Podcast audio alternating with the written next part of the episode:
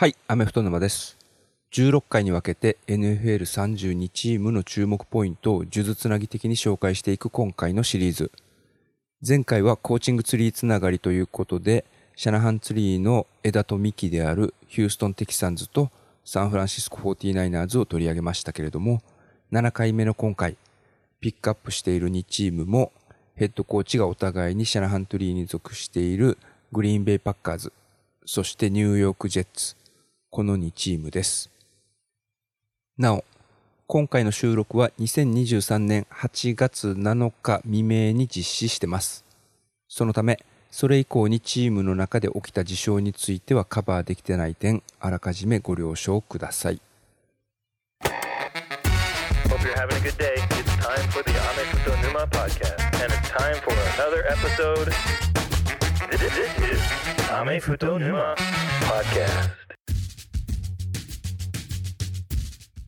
ついにパッカーズはアーロン・ロジャースとたもとを分かち、ジョーダン・ラブを先発 QB に据えるという決断を出しましたよね。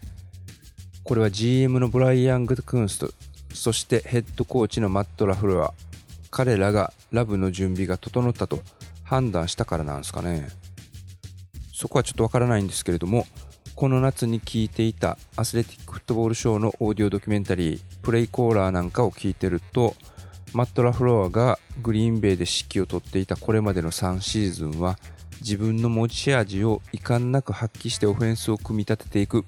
というよりもアーロン・ロジャースに気を使って妥協して彼がいかに気持ちよくプレイできるか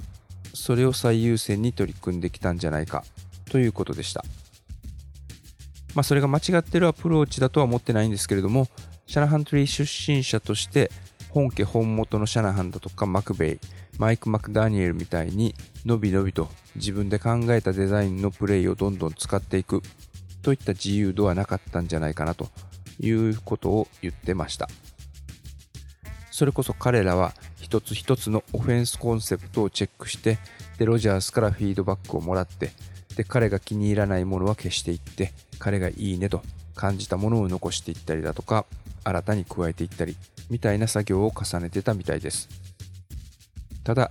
QB が気持ちよくプレイできる自信を持ってプレイできるっていうのはめちゃめちゃ大事なことででそれはハードルの中にいる他の選手にも必ず伝わるものだということです。でも今季に関してはルーキーの頃からラブを見てきたマット・ラフロアが思う存分彼の手腕を発揮することができるんじゃないかそんな気がします。QB がラブに変わったことでこれまでと違うコンセプトのプレイなんかも増えてくるんじゃないかと思います。でもランニングバックにアーロン・ジョーンズ AJ ディロンの2枚計算できるバックがいてでワイドレシーバーには2年目で飛躍が期待されている大型のクリスチャン・ワトソンロミオ・ダブス。そして今年のドラフト2巡指名のジェイデン・リードでタイトエンドに2巡指名のルーク・マスグレイブ。ということでパスオフェンスに関しては完全に若返りが図られたというような形になってます。でも上位指名で期待されているタレントは揃ってるので昨シーズンリーグ14位だった1試合平均24.7点というところだとかリーグ全体で17位地区で最も成績が悪かったサーダンコンバージョン成功率39.5%というところの改善は当然目指していく。そんな気がします。じゃあディフェンスはどうかというとレギュラーシーズン中のチームのサック数これはブリッツを仕掛けてる割合はディフェンスプレイ全体で32.5%約3回に1回はブリッツを入れてるんですけれどもサック数はリーグで6番目に低い34回。ディフェンススナップの中でブリッツを入れる割合というのがリーグで5番目に多かったんですけれども1試合あたりサックを決めているのが平均2回にとどまってます。トップのイーグルスの QB サック数が70回と突出してるんですけれども2位のチーフスが55回3位のカウボーイズペイトリオッツがそれぞれ54回ということを考えるとここは改善点課題になってるんじゃないかと思います。ディフェンスのメンバーは現時点で想定されるデプスチャートを眺めているとキニー・クラークデボンテ・ワイアットクエイ・ウォーカージェイリー・アレクサンダーダーネル・サベイジと言った過去にドラフト1巡で指名された選手がスターター候補に揃ってて今年のドラフト1巡目でもエッジ候補にルカス・バンネスを指名してるんですけども特にデボント・ワイヤットクエイ・ウォーカーという2シーズン前のジョージアの全米チャンピオンに貢献した2人。彼らがステップアップするそんなことが求められるんじゃないかと思います It's time, it's time for Ame Futo Numa.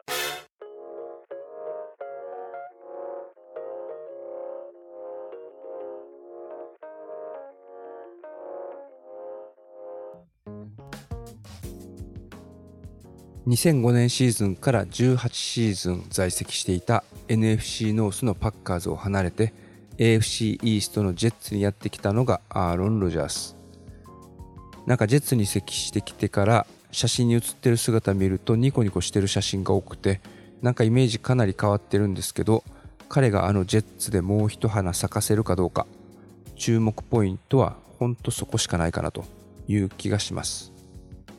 昨シーズンジェッツはサーダン成功率34.6%とリーグ全体で28位。1試合平均得点は29位で17.4レッドゾーンまで進んでタッチダウンに結びつけた。レッドゾーンスコアリングパーセンテージという指標があるんですけれどもこれはフィールドゴールを含めずタッチダウンのみですけども31位の43.48%ということで石膏が目立っていたことは間違いない。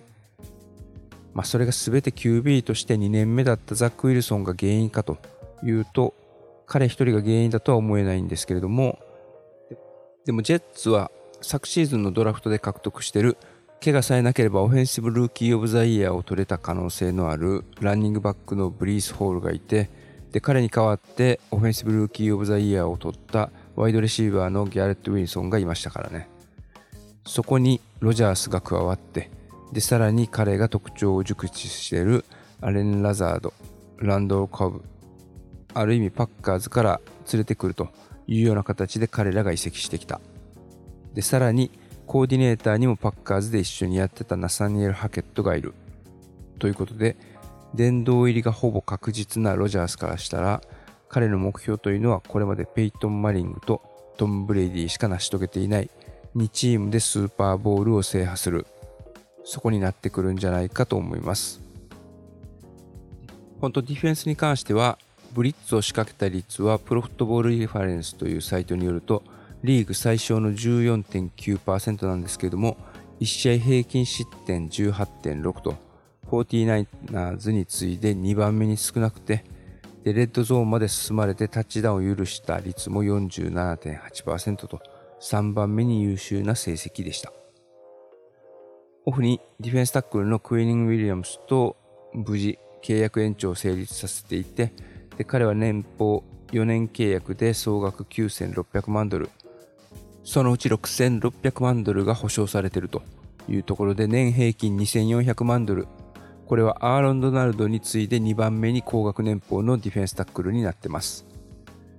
でコーナーバックにディフェンシブルーキー・オブ・ザ・イヤーのソース・ガードナーいますし彼らに加えて昨シーズンのもう一人の一巡指名ジャーメイン・ジョンソンが飛躍したり驚きの指名だった今年のドラフト一巡指名のウィル・マクドナルド・フォースなんかが出てくると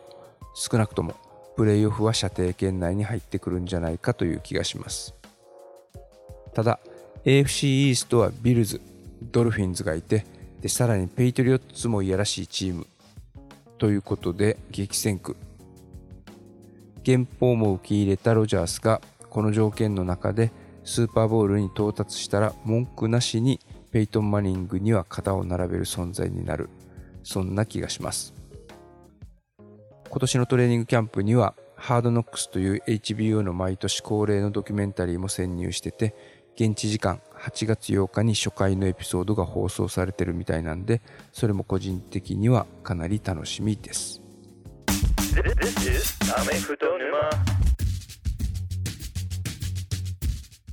はい、いかがだったでしょうか？NFL キャンプ通信全チーム注目ポイント数珠つなぎ7回目は前回と同様にヘッドコーチがシャナハンツリーに属しているパッカーズとジェッツでしたといってもやはりこの両チームに関しては何でつながってるかっていうとアーロン・ロジャースの存在かなという気がします。ジェッツがロジャース効果で AFC イーストをどこまで混戦にするのか、これは本当楽しみにしてます。そして次回8回目、